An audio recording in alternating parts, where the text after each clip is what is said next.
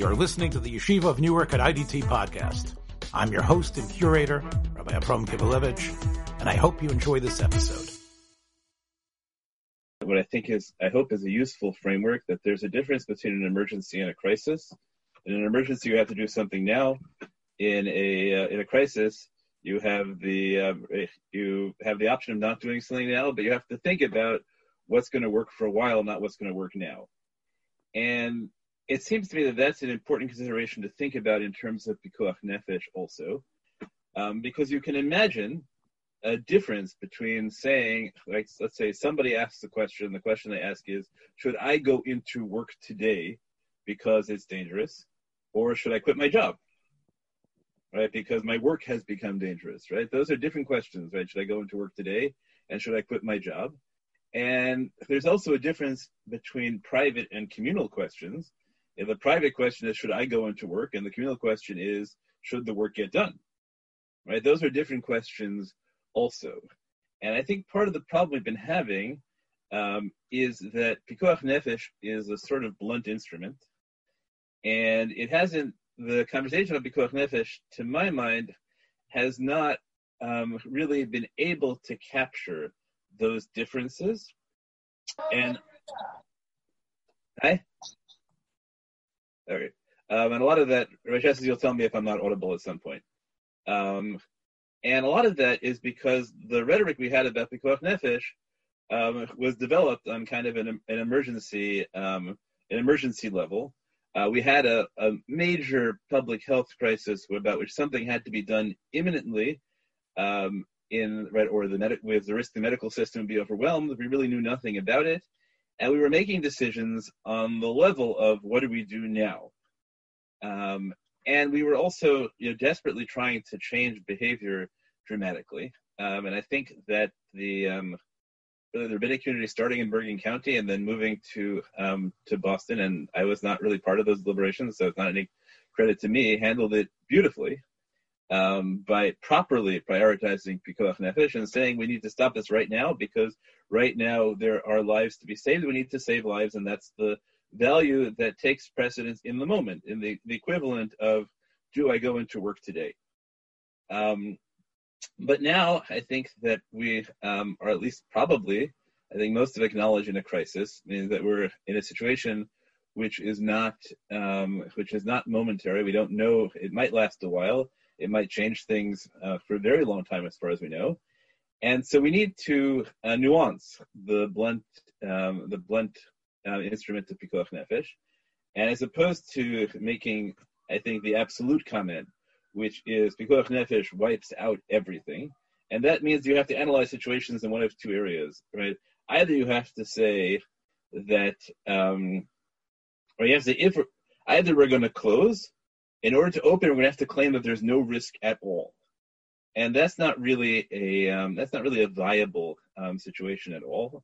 Um, so what I want to do today is to start outlining a, a, way in which you could talk about the halachot of acceptable risk. And I don't want to in any way um, paskin questions. Um, know, I think and I think we have to acknowledge that, for example, risk is different for different people. Those of us uh, like me who are living, you know, with someone in, in someone high risk in a household have very different risk calculations than other people, and also the considerations people have. Uh, the counter considerations can also be subjectively different. Um, but, but, I think that we need to start having a nuanced conversation about what sorts of risks are acceptable for what purposes, and we need to develop a halachic and values language that enables us to have that conversation properly. Um, so I want to do in this year is just to put a, a framework which you is Kedarki Bakodesh, those of you know right now, so there'll be some extremes which I don't endorse, but one should be aware uh, exist in halachic literature. And then there'll be some um, some moderate positions which might be uh, which might have lots of variation as to how they apply um, in principle. There'll be some data points that you can try and you know build your own frames around as to how they connect together. But I hope at the end of the year that you'll have a, um, a capacity to have a more sophisticated, nuanced conversation about the uh, about the, the the way the concept of acceptable risk and unacceptable risk in the framework of of halacha. Um, okay. Um, uh, people are welcome to put questions in the chat as we go along. I'm going to try and check once in a while. Um, or uh, because I'm sharing my screen, so I, I'll try and uh, once in a while um, do this so I can see everybody. Um, but uh, it's okay if you don't have questions. But if you do have questions, please put them in the chat. And I'm also going to, at the end of the share, I'll stay as long as uh, as desirable for people to uh, to just ask questions at the end if that seems to be you know I'll try I'll do an Arnie Vinick and stay as long as right as long as you have questions. Okay, let's go back to the um, to the screen. So the first source is one that I think most of you know. Uh, I was talking about how you feed um, a pregnant a pregnant woman on Yom Kippur, and basically what you do is right if a pregnant woman has a, a craving that seems to be um, you know necessary for life in Yom Kippur, so you keep trying, you see if you can get away without uh, without feeding her. But in the end, right, so it's not an immediate thing. Oh, she wants food, so we got to do it. But if in the end it seems clear that uh, her peace of mind and therefore her health requires feeding her whatever it is that the non-kosher food that she wants, so we do it. Why? Because nothing withstands pikuach nefesh except for idolatry, uh, adultery, and bloodshedding. Okay, so that seems like that's the basis for the the raw rhetoric where we say, look, whatever we're talking about, it's not one of the right. It's not right. It's not one of these three. So therefore, because Nefesh wins, um, probably um, some of you also know that we basically paskin the kiddush Hashem berabim, right? Sanctifying God's name in public also accomplishes that.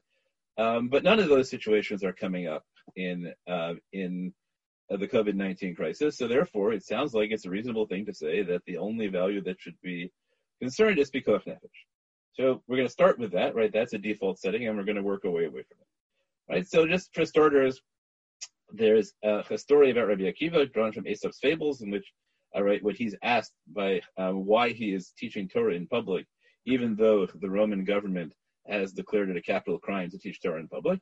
And he gives the mashal from Aesop's Fables of the fox and the fishes, where the fox sees the fishes um, running running away, and says, Why are you running away? And they say, We're running away from the fisherman with the net. And the fox says, Why don't you come up on dry land?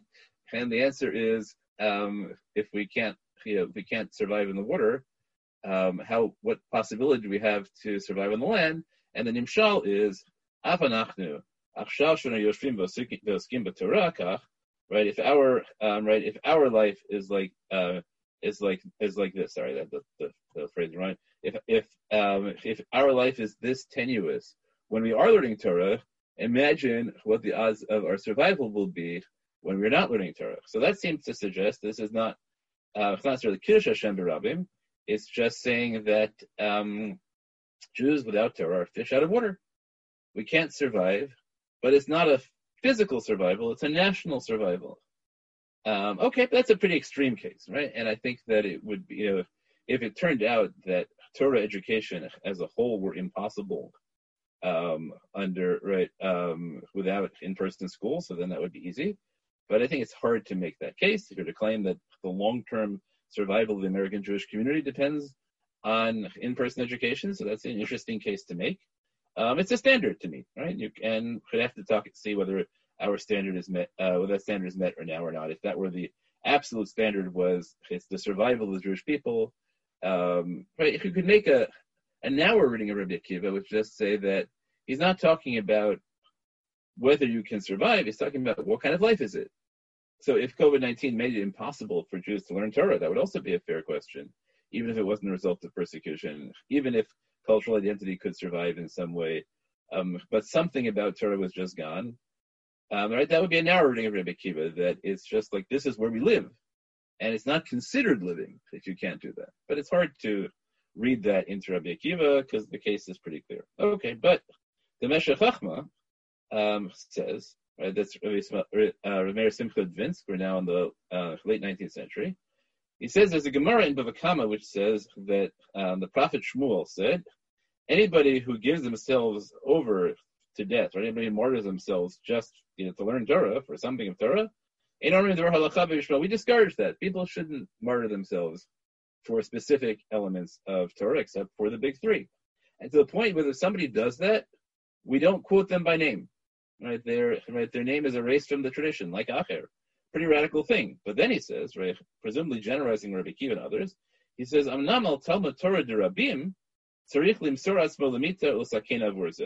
for Torah in public, right, for mass Torah, I think is better than public Torah. You have to give your life yourself over to death and endanger yourself. Okay, so that's uh, right. Now he's not talking about the survival of the Jewish people, um, right? It's not clear he's talking about for the possibility of teaching Torah in public. Maybe it just means that in order to teach Torah in public, there was a controversy I think on Facebook today about uh, an Israeli an Israeli posek um, who right you know talking about whether it was allowed to um, an older right, whether you can teach Torah um, in in contagious disease wards, even though that that that risks you right. So that I, I don't I don't think I would go that far. I think that um, that it has to be some kind of unique mass Torah learning. Uh, it has to make an enormous cultural contribution. I don't. I think that the notion that anytime you get a group of let's say ten people willing to listen to you, therefore listen, but they're willing to listen to you. They're only willing to listen to you if you sit down in the middle of a bit of a, of a busy highway, uh, right? That's ridiculous. Obviously, you don't have to do that. Um, and I don't know that you have to um, that you have to uh, go into a contagious disease ward unvaccinated to teach Torah. Um, on the other hand, I can see somebody making an argument, but let's suppose there are people with long-term contagious diseases, right, leper colonies, and there's no right, and they have no one there who teaches them Torah. Um, right, so how do we look upon people who do that? I think it'd be very hard to say it's obligatory. Um, if we treat it as heroic, right? That's really an interesting question. Whether you're allowed to, whether you're allowed to, and maybe whether we valorize people who um, who risk their lives in order for some group of people to learn Torah in a way they would otherwise not be able to learn Torah because they live in a, in a space where it's too risky. Um, people who snuck into the Soviet Union uh, in order to in, right to bring books or to teach during the um, in the Soviet era. Right, right, so those are those are all right. Um, those are, right. So it's a sha'at hashmad. You know, so there's a maybe there's a kiddush Hashem issue for the people who are there already, but for people who snuck in from outside to do it, right? So that's an interesting question about how we do that. But there again, I think it's a, a you could try and make that claim, um, right? An, you can see that the boundaries are moving because you could try and make that claim because it's harder to think of a better example of mass Talmud Torah than schools. But on the other hand, virtual school is a possibility. Uh, right, so I think that it, it's still a push, but it, you can you can see where the conversation might move if it were framed more extremely, and if we're thinking in the very long term.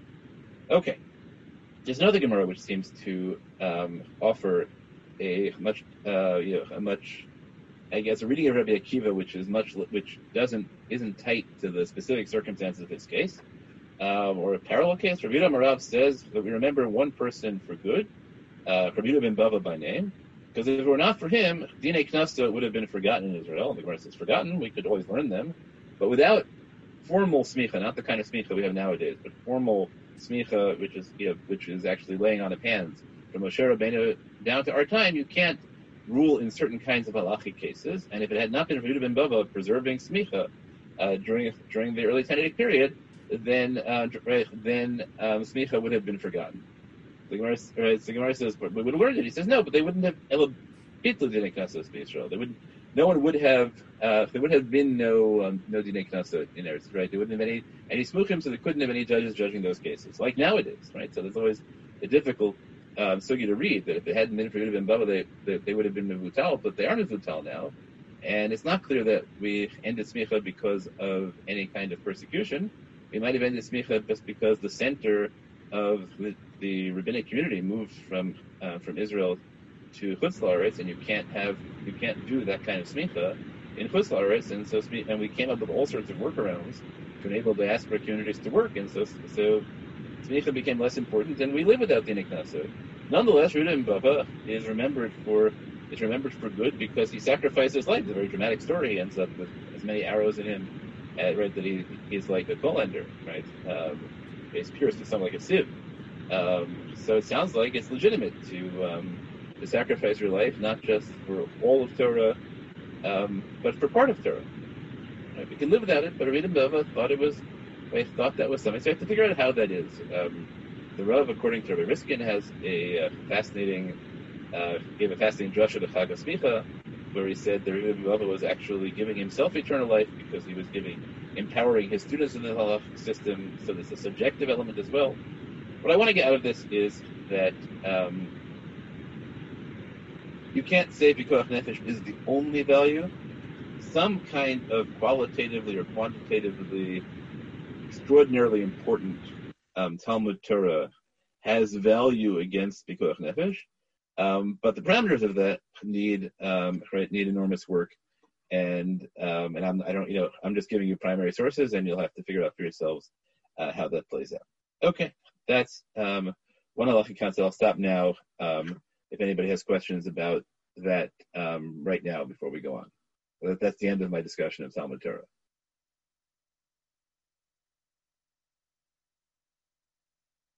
Okay, so we'll go on to uh, to the second concept.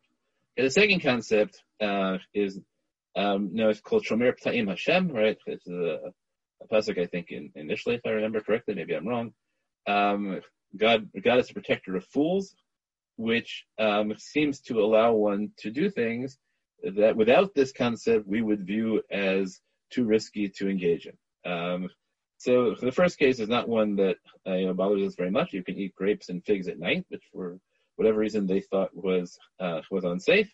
Okay, so that might be one of those things, right? There's a whole category of things in the Talmud which seems to relate to dark forces, and um, we nowadays are very fond of the position that says that those things only affect you if you believe in them, you allow them to affect you. Okay, right? So it's not really dangerous, um, right? We say, right, even though we call it Shomer B'Tiem Hashem, right? Really, it's is God protects the naive in a sense, but we think it's really the other way around. It's that God harms the paranoid, I guess. Um, so, right, so okay, right, so that's not really a great example for risk taking because we might say the risk is not real. Uh, Shmuel says the same thing about blood about bloodletting on um, on Fridays. Uh, they add to category cave in the dashu rabim since lots of people do this bloodletting on Fridays, so we say Sharm Hashem. So this is a bothersome thing for us because we think nowadays that bloodletting is generally not a healthy thing at all. And um, and is our standard of risk really whatever people do? Maybe this is only talking about uh, standards of medical risk where you're balancing health considerations as opposed to external issues. That's also right. Also not a great precedent for many things. Um, Rav Papa talks about um, circumcising uh, male babies on cloudy days. Uh, right. So now he says lots of people do that nowadays. So it's Sherman playing Hashem. So that seems like a, a you know a um, a combination of the first two. On the one hand, it's something where we don't really see what the right. Why should cloudy days affect uh, circumcision? People try to have tried to give naturalistic explanations, but they don't. You know, they're not terribly convincing to modern ears. And this idea that lots of people do it anyway. Um, what it advances, though, and I think is important, is to bring us up against the fact of circumcision. So I think that um, all of us understand that, um, or Halacha says you can't circumcise a child in a um, from a hemophiliac family, uh, and the way Halacha said it is that if the previous children died, then right, child or children as a machloket, right, it takes one or two as a result of circumcision, you can't circumcise the next child. But if you think of it on a big data framework, right, so it means that everybody throughout history knew that there was there were a certain percentage of babies who were hemophiliacs. And if pikuach nefesh were an absolute, so then circumcision should simply be banned. And circumcision was not banned. What we said is that if you have reason to consider in this case the possibility of hemophilia, then you're not, a, then you're not allowed to circumcise. So plainly, Right? The logic given of this particular case, circumcision, uh, circumcision during uh, right on a cloudy day, that logic is um, is about Shomer, Ptaim Hashem. Uh, thank you, not Batilim. Thank you, Deborah. Um, the um, the um, the right the underlying principle is that there's a mitzvah not part of the big three, uh, right, circumcision, that nonetheless has some kind of weight against some kind of pikuach nefesh, and now we have to start thinking this is a nuanced notion, right? Because you can't, right? If you think that this child is specifically endangered, then you're not allowed to circumcise him. But we engaged in circumcision knowing that there was some kind of overall risk, even in inevitability of the right. So that that requires consideration. That plays an even bigger role in the next sugya, uh, which is talking about um, whether women for, um, for whom childbirth is dangerous are allowed to um, engage in sexual activities that might make them pregnant. Um, and the position of the Chachamim, how we paskin, is really not my issue, right? This creates into all sorts of contemporary birth control shilas, and that's not my issue. But the position of the Chachamim, which we may or may not paskin like, is that we certainly allow such women to engage in intimacy, and perhaps we even forbid them to engage in certain kinds of, of birth control, even if those are the only kinds of effective birth control available.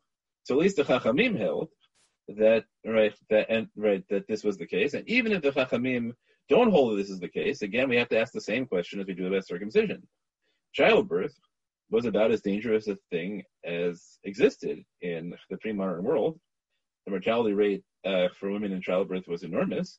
So why would we ever allow women to um, to become pregnant? And we, without getting tangled in the specific question of whether women are mechuyavot and puravu, and maybe the reason right, that women can't be mechuyavot and puravu, right, couldn't have been obligated is because the the risk was so high.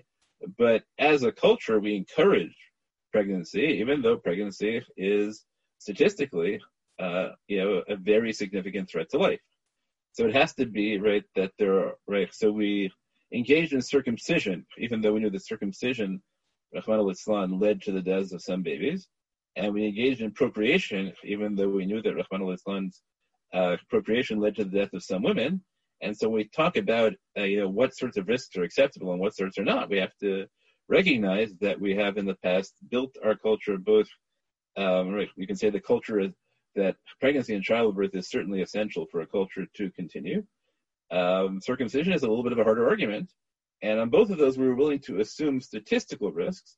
And yet, um, in each of these, according to Meir in the cases right, who disagrees with the Chachamim in our case, um, and according to everyone in the case of circumcision, when there is a, uh, right, when there's a specific, um, a specific risk, we ban it, right? So we have to make have some kind of distinction between large scale big data pikuach nefesh and pikuach nefesh in the immediate case. It could just be what the odds are, uh, but it could be something else. So that also has to be um, considered. There seem to be some kind of fundamental cultural frameworks which allow us to take statistical risks, even though that won't necessarily govern the way in which we tell uh, individuals to behave. We tell high risk people to behave in one way, and we tell low risk people to behave in another way, even though the risk never goes to zero.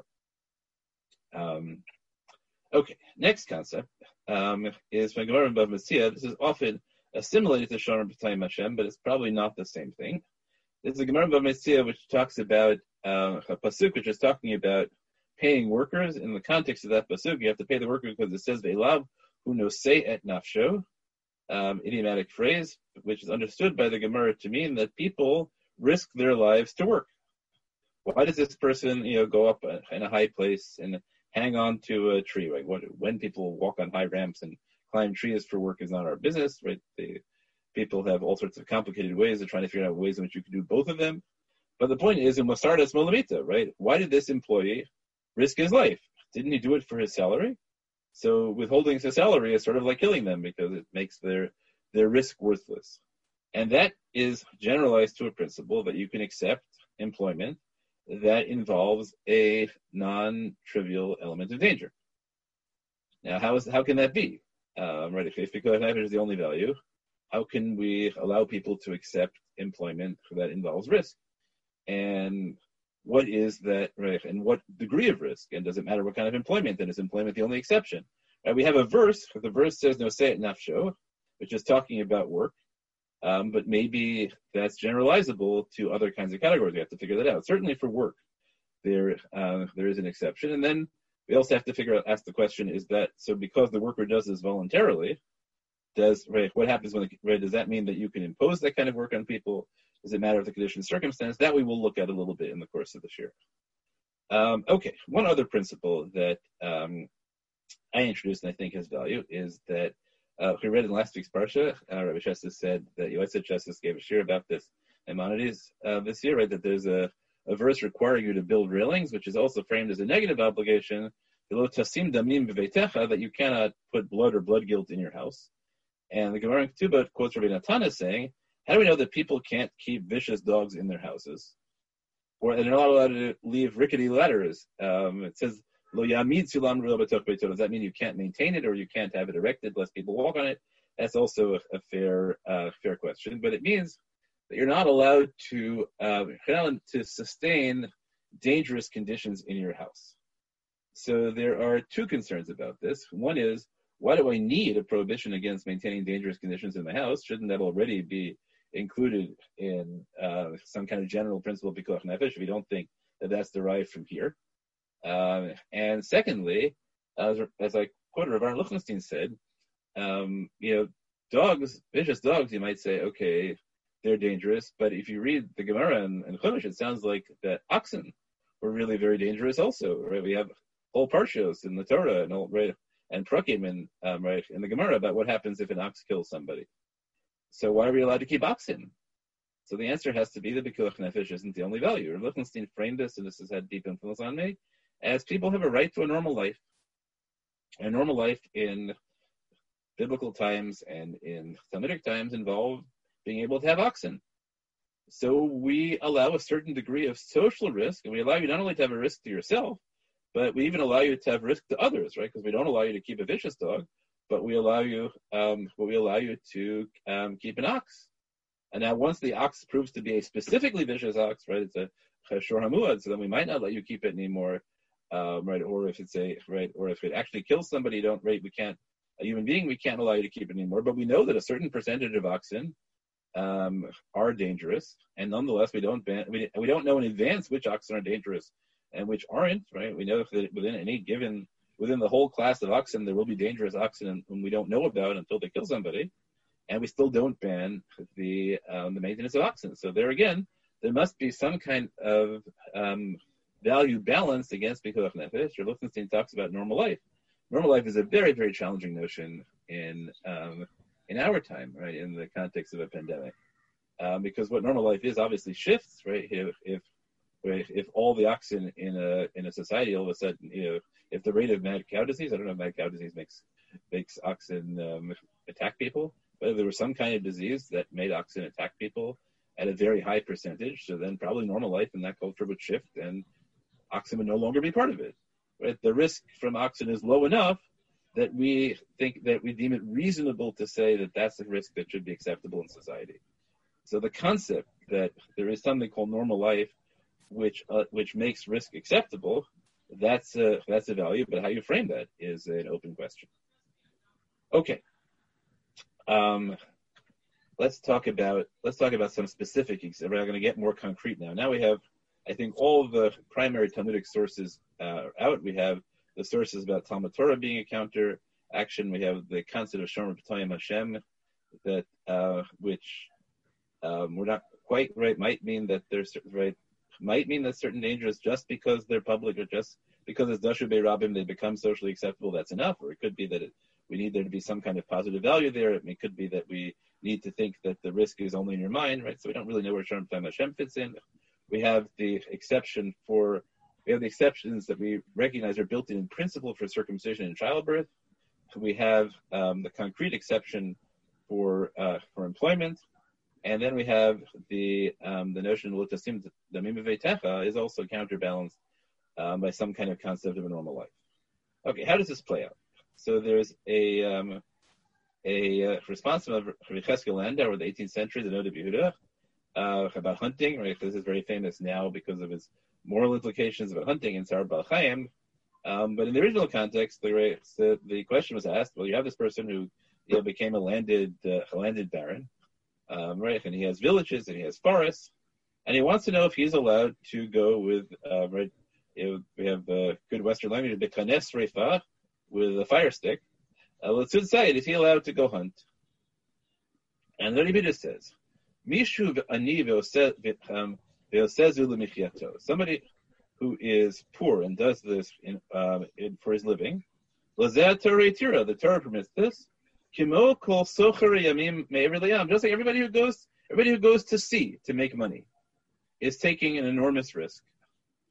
But the Torah doesn't ban people from going to sea for money. Shekol mashus l'tzorach michyato parnasato ein brera whatever people need for their living and their support, there's no choice.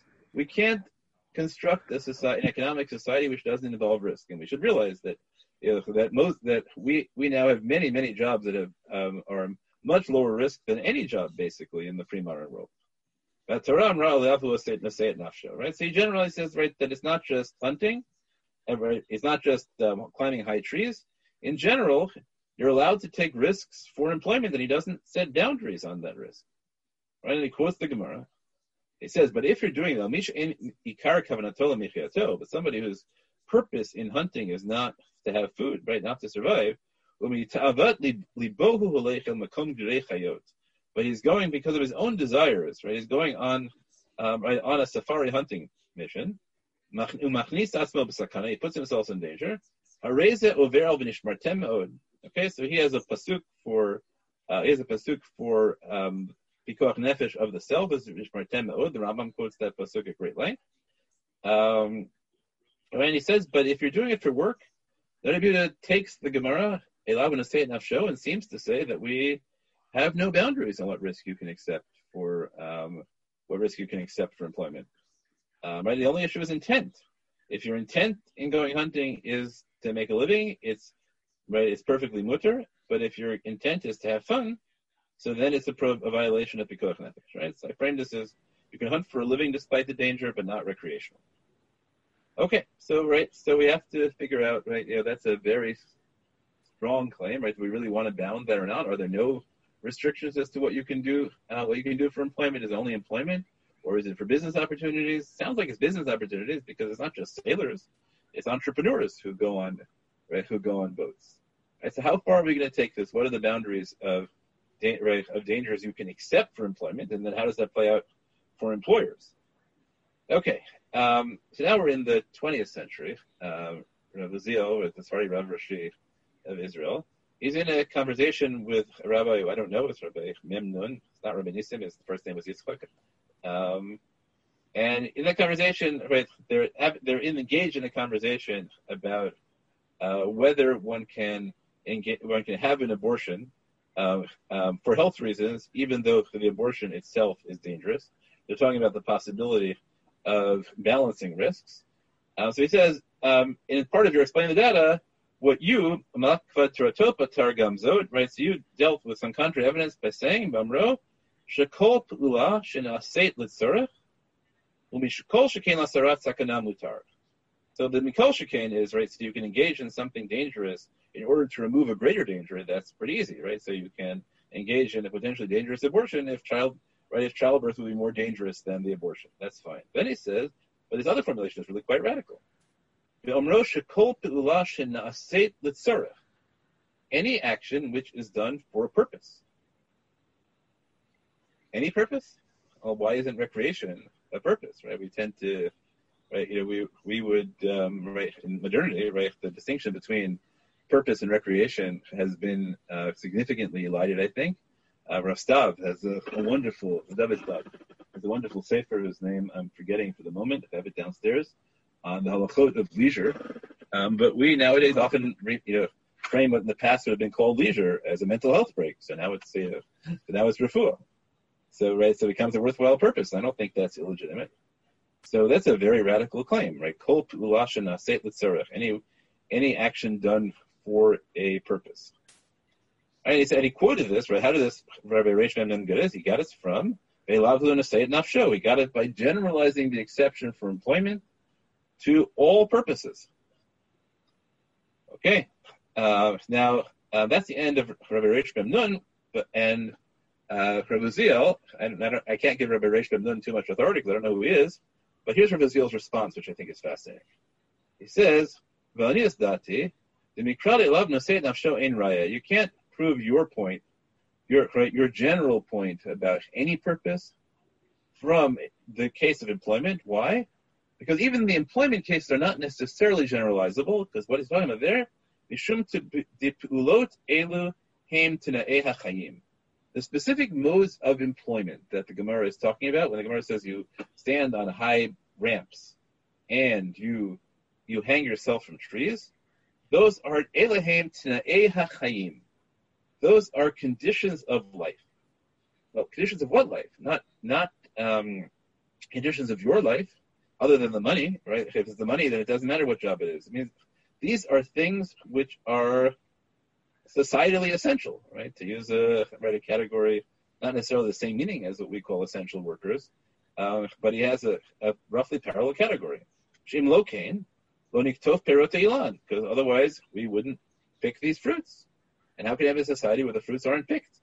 Batim, and you can't build houses unless there are people willing to climb right, willing to climb on unfinished roofs that don't yet have makas. Um, right? So mishum talot ba'ilan, el binyan, so he says right, that the exception for dangerous employment to him cannot be generalized even to all employment, let alone to the really broad claim that uh, Rabbi Reish Nun said it, but it can be generalized to say that you're allowed to accept risk for essential work. They have to figure out what his boundaries, what his boundaries are of that, right? That's a, um, right? That's a, right. That's a very, uh, that's a very broad claim. Okay. Uh, but Rabbi is certainly a, um, you know, certainly somebody whom I think has very significant halachic authority. Right? There's some debate in the uh, in the YU world. Rabbi Chazil is not really in right now, and in some places, the Sephardic world, Rabbi Uziel is still the great gadol of the 20th century. I think Rabbi Uziel has to be taken very seriously. Okay, but you don't only have to do it in Rabbi Uziel, right? Because here we have the Tzitz Eliezer, right? Ashkenazi, uh, also, uh, later in the 20th century, Rabbi Ziel, and he um, quotes a tshuva, the Shem Aryeh, right, with approval. Um, he tells you the Shem Aryeh, the Shem Aryeh was, right, um, a great, a great of the previous generation. And here's what the Shem Aryeh said, and again, the, the Eliezer appears to me to endorse this. Uh. Even things that are dangerous. Mikol makom, nonetheless.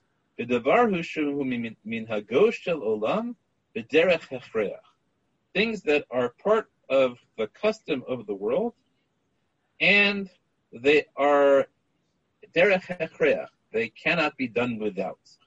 Ein lachush. There's no reason to be concerned about them. Why? Because there are four people who have to make a birkat hagomel, he says.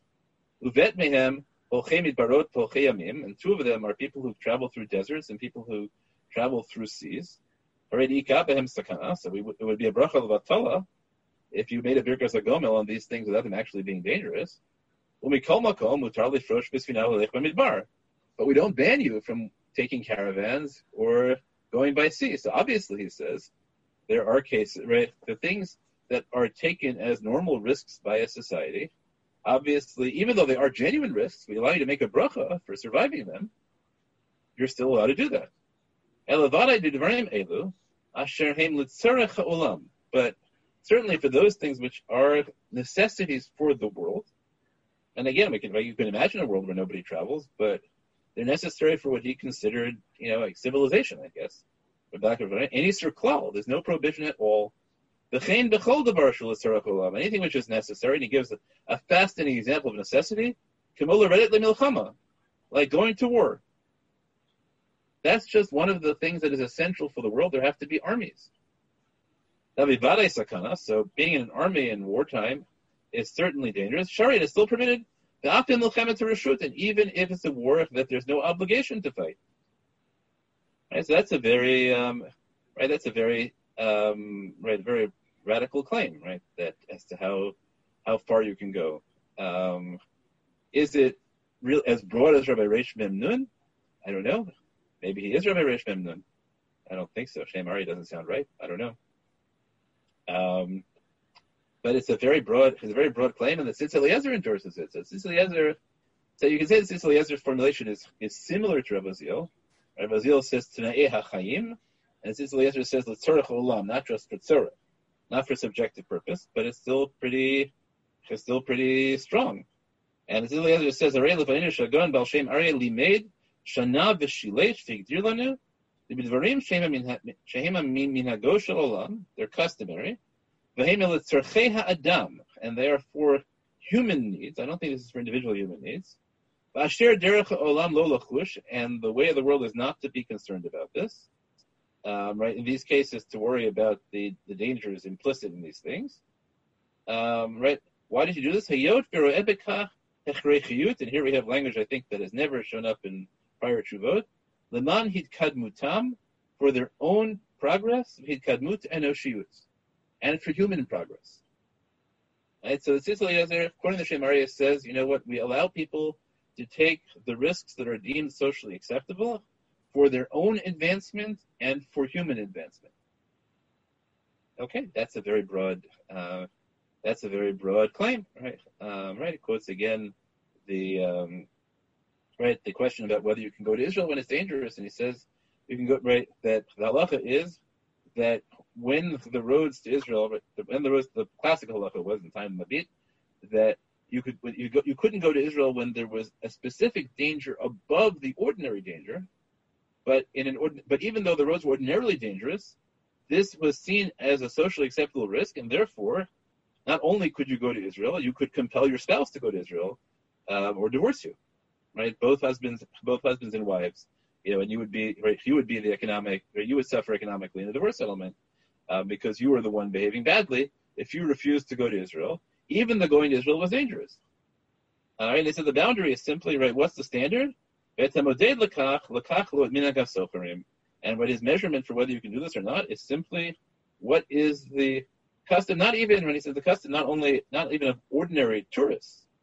What's the standard things, the standard for merchants? As long as merchants see this as a perfectly ordinary time to go to Israel, so then you can compel your spouse to go on aliyah with you because if we allow merchants to do it, then we allow anyone to do it. And your objection is not well founded, even though you can get up and shout, all you want. Um, right, so that also is a um, right is a seems like a very strong statement, and he has these fascinating claims about uh, right hitkadmut hitkadmutam hitkadmut enoshiot, um, right for their own progress and for human progress. Um, okay. Um, okay, so now I want to move into um, some 20th century poskim. Um, Right? So, and, and, we'll try to address uh, Deborah's question as well. What happens if there is no social precedent? What happens if, if unprecedented social circumstances arise? So, to what extent do we have values that shape that, or we just say, let it shake out society, societally? So, um, Rabbi uh, Zilberstein, Rabbi Yashu's son-in-law, has a whole series of tshuvot that express what I think is a defensible position, but probably not the position I want to adopt, uh, about what sorts of risks are acceptable? And here's the way he frames it, right? He's dealing with a question there about whether, uh, this is the first question, we'll see many questions. The question is whether a woman is entitled to refuse a cesarean section, even though that has a non-negligible risk. Uh, it, it, there's a risk in childbirth to her. It's not you know a serious risk, but it but it would certainly be right from a medical perspective. You would say this is right that uh, cesarean is indicated because she wants her husband to have the mitzvah of pidyon haben. Right now, I'm not going to engage in the pastoral conversation about that, whether that's really what's happening or not. That's the, the, the case he's dealing with, and he starts by quoting Noda B'Yehuda, and he says the following: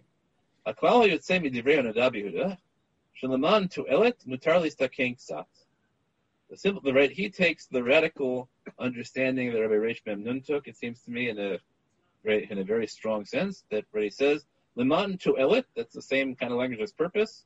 For a purpose, mutar listakein ksat. You can accept some level of danger. Avalaman she'ashu but just for relaxation, that's forbidden. Afilu katan, even when the risk is very small. And he tells you, right, Ella but it's really hard to figure out what the boundaries are. Um, and I think that that's true both ways. Might certainly, you know, the risk of what considers a small risk and what's a large risk, and also I think what's considered a toelet and what's considered shiashua v'tiyul. Right. So you have two criteria: is the is the purpose worthwhile?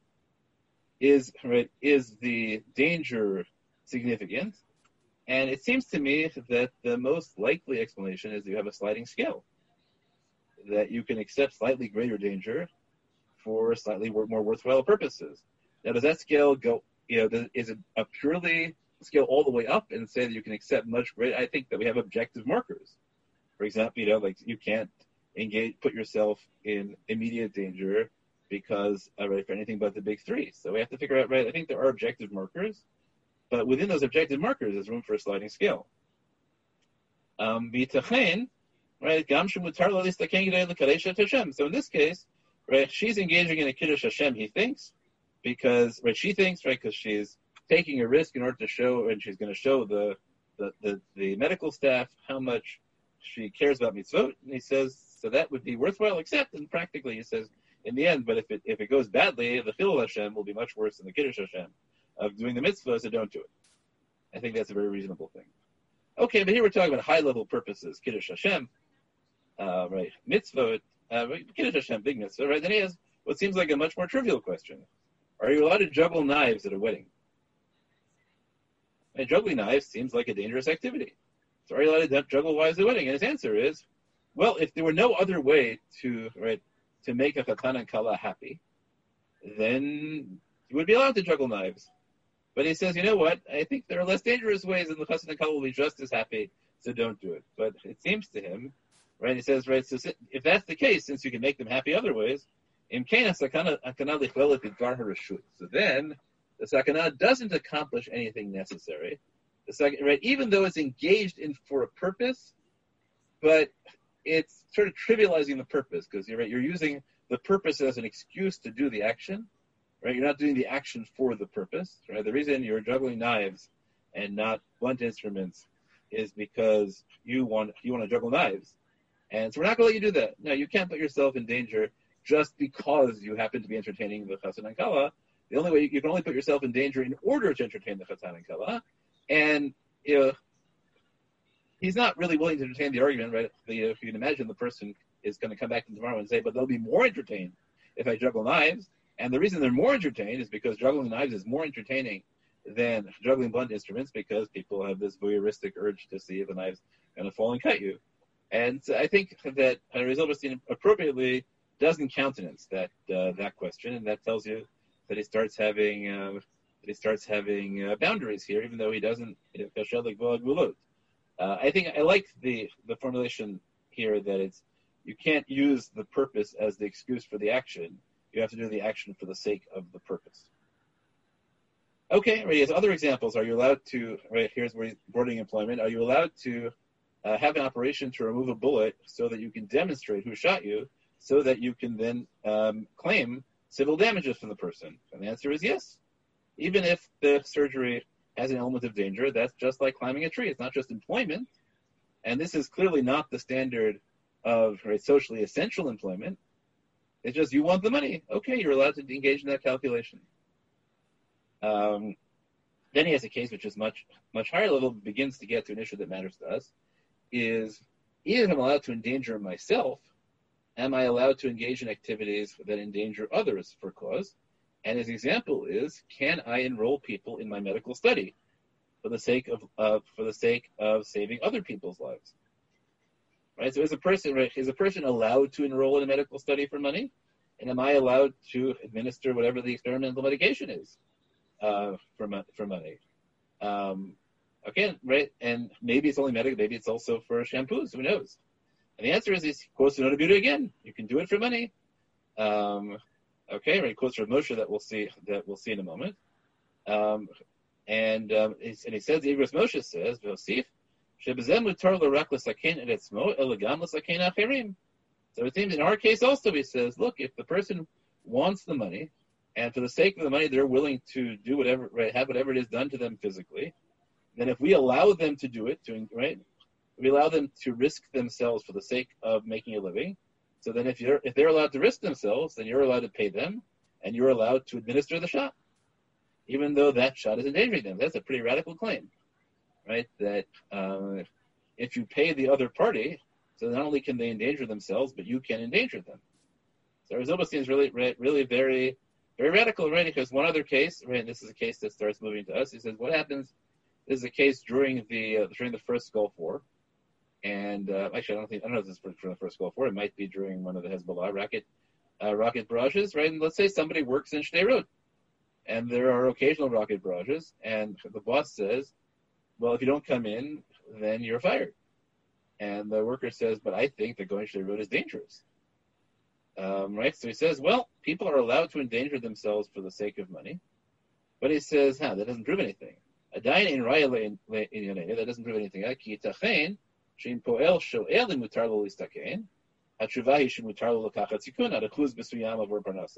We would tell you, you can engage, he puts in this line again, you engage in risk at achuz mesuyam, up to a certain percentage, for the sake of money. But if the worker doesn't want to risk risk anything, so maybe the the employer can't force him to. But he says, "Mikom lakom halacha But in the end, halacha is it just follows general practice. It's a contract. And so whatever the implicit terms of the contract are, that's what we go by. We should do what general practice is, right? So that raises Deborah's question is, but what happens if, right, we don't have general practice? People are coming to us and saying, what should our practice be? Um, right, so this is kind of abdicating, uh, as opposed to providing moral guidance as to what kinds of uh, what what what kinds of risks employers should bear should bear the costs of, and what kinds of risks employees should should bear the cost of. So I have problems with. Um, I think Rav Zilberstein you know, is rooted. And I have to say that you know I presume that this is a very um, influential position currently in the um, in the Haredi community. Um, but I, I find it uh, on the one hand way too broad um, and it leaves way way too much room for interpretation. And I think uh, you know people say that you know do we allow subjective calculations of it? So probably to some extent, this depends on having a you know somewhat centralized authoritarian system where you assume that everybody will ask shailos about everything. And if you assume everybody will ask shailos about everything, so then having fuzzy standards isn't such a big deal. Uh, but I don't think it's true of the culture, right? If you could have an imaginary culture in which everybody asks shailos about everything, but in the real world, people don't. And so I think this is a um, it's a very libertarian position in a certain sense, right? Um, if you just don't, if people don't ask shailos, uh, but it's very risky. But I think you have to be aware that this uh, this exists. And the other problem is that it it seems us like a sort of you know it, it abdicates really the moral goal of Torah. It doesn't tell us what to do um, in cases like uh, day schools, which is really uh, really an issue. Uh, there's a much more radical position that people should be aware of, which I think um, has value in a certain sense and should be utterly rejected in a different sense. Um, Tzitz Eliezer quotes a position of the Binyan Tzion, uh, 18th century of Yaakov Ettlinger, the Aruch where he says, look, there has to be a difference between putting yourself directly in danger and assuming some kind of risk of a future event that will put you in danger. Um, right? There has to, we have to make that some kind of distinction in that regard. And he says, you know what? This is where I think it's just un- insupportable. He says, well, putting yourself in immediate danger, you can't do it all. And any danger immediately becomes right. Immediately becomes, um, you know, nefesh overrides everything. But if there's no immediate danger, we're just taking a statistical risk of something eventually developing. That he says the standard is rove. You, know, you can't you can't put yourself at a greater than 49% risk of uh, risk of death. That seems to me an utterly uh, unsustainable uh, unsustainable position, um, and I I just can't I can't really deal with it at all. Uh, but he points out a really important issue, which is that there has to be a difference between immediate risk and really, really long-term calculated risk. And one of them, you know, immediate risk, you can say absolute, you know, emergency terms, and other and other kinds of risks have to be balanced in more sophisticated ways. Uh, but I think that you know that the notion that only two switches, absolute and 49%, uh, seems to me utterly implausible. Um, okay, so th- so far we're talking about the risks you can assume. Uh, now, and I'll try and finish within 10 minutes. Um, we'll talk about, sorry if I'm going a little over time, but I think it's really important for this year not to be left in the middle. Uh, let's talk about the extent to which your obligation, we already saw in Zilberstein that you can give, if somebody enrolls in a medical study, you can give them the shot. Um, but what sort of information do they have to have? What sort of consent do you need? Uh, how does the standards for your own risk relate to the standards risking others? That's what we should talk about now. Um, so Tosfot in Bava Kamma and um, in Chav and a couple other places says that the principle in halacha is the yoter yoshlo lishmor shalo yazik shalo yuzak. The standard for for avoiding damaging others is higher than the standard for being damaged. You have to have more care for others than for yourself. But the Nitziv, Maram says no. Um, if right, he quotes right, depend, he thinks it depends on the uh, on, on the text of the Gemara in a particular case. Says mefarish tarvayu ki and the standard is the same for both. The State then kind of has this uh, marvelous, uh, marvelous shaila. if you have two chairs in your house, you invite a guest over, which of you gets the rickety chair? He says, well, first of all, there's a mitzvah of hachnasas orchim. So therefore, right, and in addition to that, he says, you know what?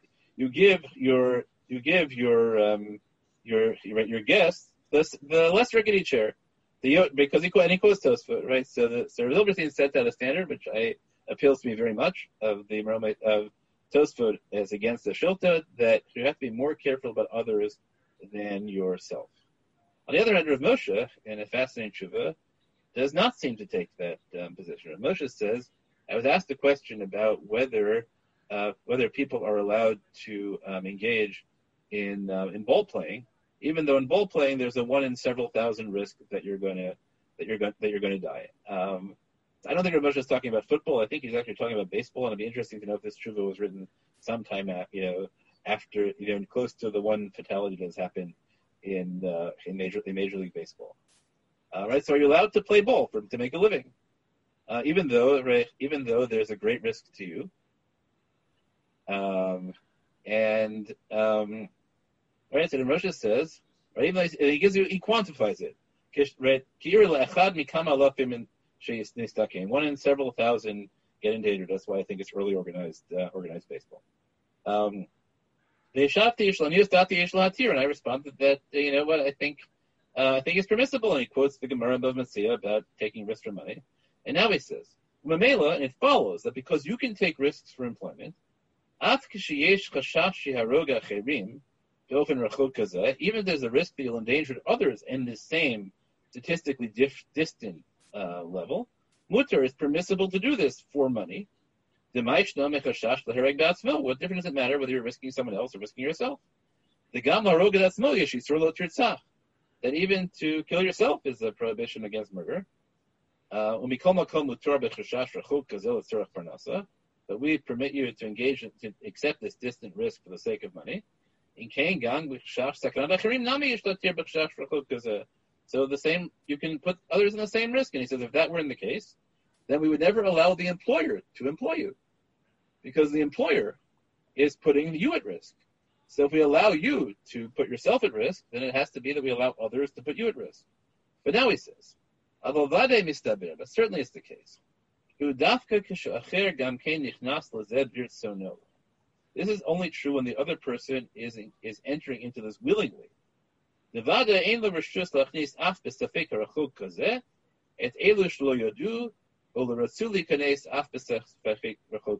Certainly, you have no right to introduce people into even a risk as dangerous as this if they did not know and had no um, and had no no willingness to engage even in this kind of distant danger. So this is a very powerful thing. Um, but what it requires analysis of um, is what is considered to be ritzona. What does it mean to enter a circumstance willingly?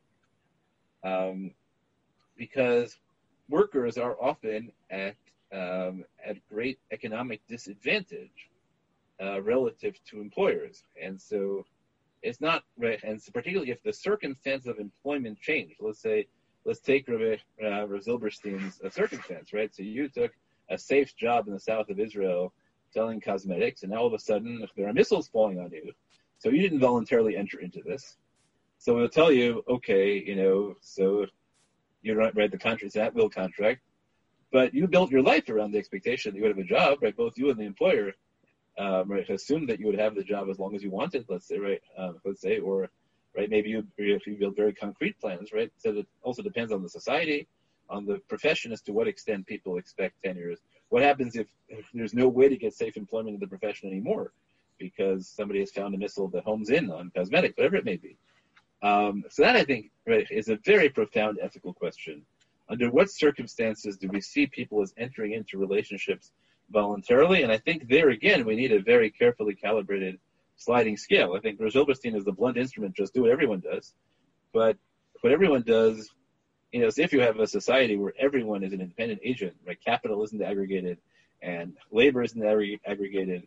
And so really people are making individual choices on the basis of value judgments as opposed to engaging in, you know, as opposed to wielding their economic power to coerce others, or there's a situation where there's a structural imbalance, Um, right, so then you could say that. But in circumstances where it's not that, where that's not the case, let's say where the employers are corporations, perhaps, and right when decisions are being made in a, you know in a in a, in a without without direct concern for immediate concern for the moral right for the for the for morality in the same way you know certainly in certain kinds of corporations if you accept a certain notion of corporations as having responsibility only to the shareholders um, right so there, right, what happens if you have uh, the kind of you know situation where you get employed even if you have an at-will contract um, but you couldn't possibly get another job in your field until the next year which is the situation of most teachers particularly Jewish studies teachers um, for whom there aren't um, anywhere near as many opportunities during the year so that seems to me a radically different case.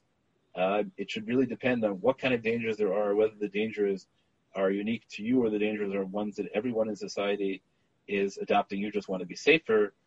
Um, right, what if, what if, right, I think that the case of a, um, of COVID-19 is particularly interesting because the risks that, uh, the risk that people assume, let's say I go into work so I'm not only risking myself, I'm risking all the people who come in contact with me. That's not the same thing as going into a site which might which might get uh, which might get hit by missiles, um, right? Where the risk is only to me. It's all those sorts of right, and we can give much more power to people not wanting to risk others, right? I think there again, I have more sympathy for the um, for the position of Tosfos than for the Shiltos, that the standard for endangering others should be much higher than the standard for endangering um, yourself. I should tell you just to be uh, to be fully transparent, that the um, the Yad Ephraim at the end here will say that Torah, Torah says you prefer your own life to others, uh, but that I think is when you're choosing as to whom to save, not about what your responsibilities are in terms of danger.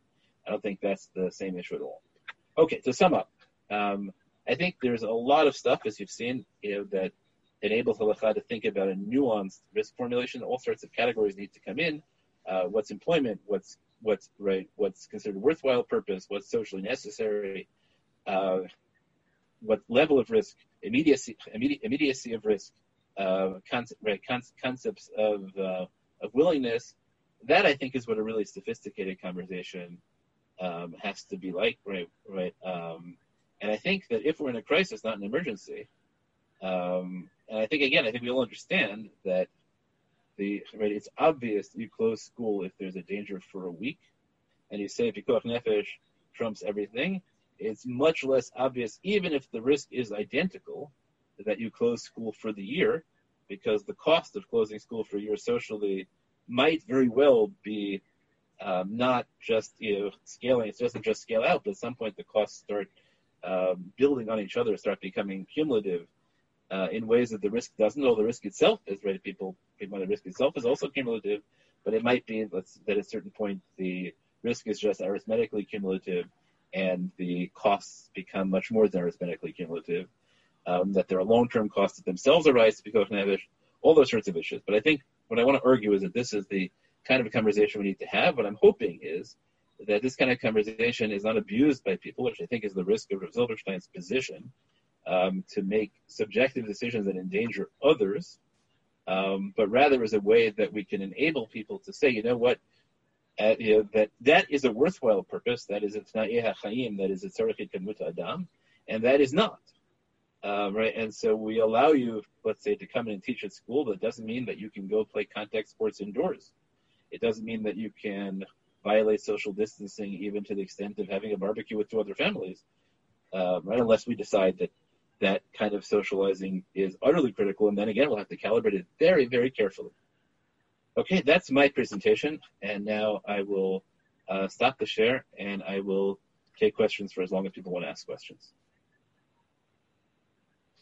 Uh, Rabbi Chesses, are you still on? Do you want to do you want to handle or, or just let people talk whenever they?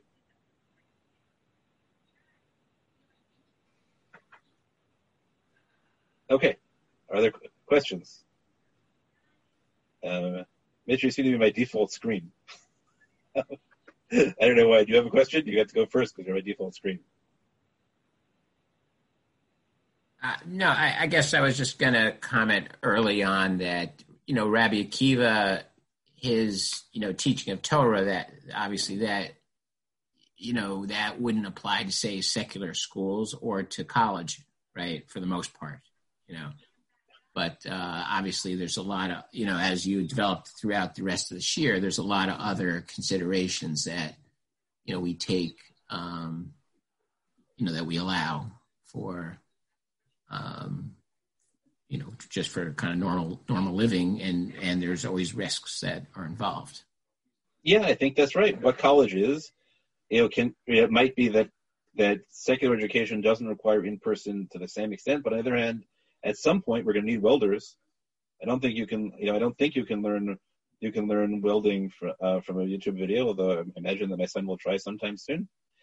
Um, but he's learned many other things from, uh, right? But you know, some things some things probably really require in personal experience, person experience. Still, plumbing, uh, right? Like you know, right? So I think that we're gonna have to figure out as a society at some point, you know, to what extent do we allow vocational schools to reopen in person? That might be more important than university um, right, which has none of that. I think those are, you know, to what extent do we view the economic welfare of our community? All right, if it, what if it turned out that day schools are, you know, the Torah education is fine, but but if day schools are virtual and non-day schools, right, non-day schools are in person, so that turns out to generate a, a, a serious decline in high-level college acceptances right? So, right, do we see that as a, you know, do we see high level college acceptances as a value that entails certain kinds of risk?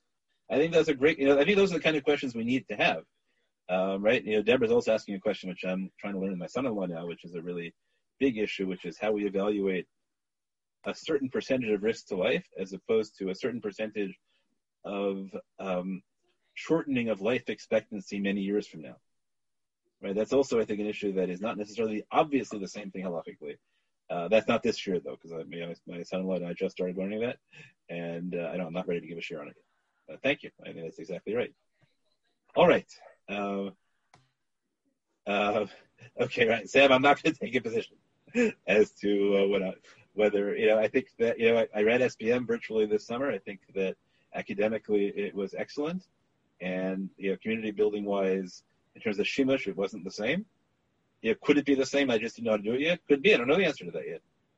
Um, you know, I, I, never taught high school. Um, I, I, you know, whether we distinguish between the known knowns, the known unknowns, and the unknown unknowns, right? Which is Deborah's question. Uh, I don't know. I, you know, I think that's a very.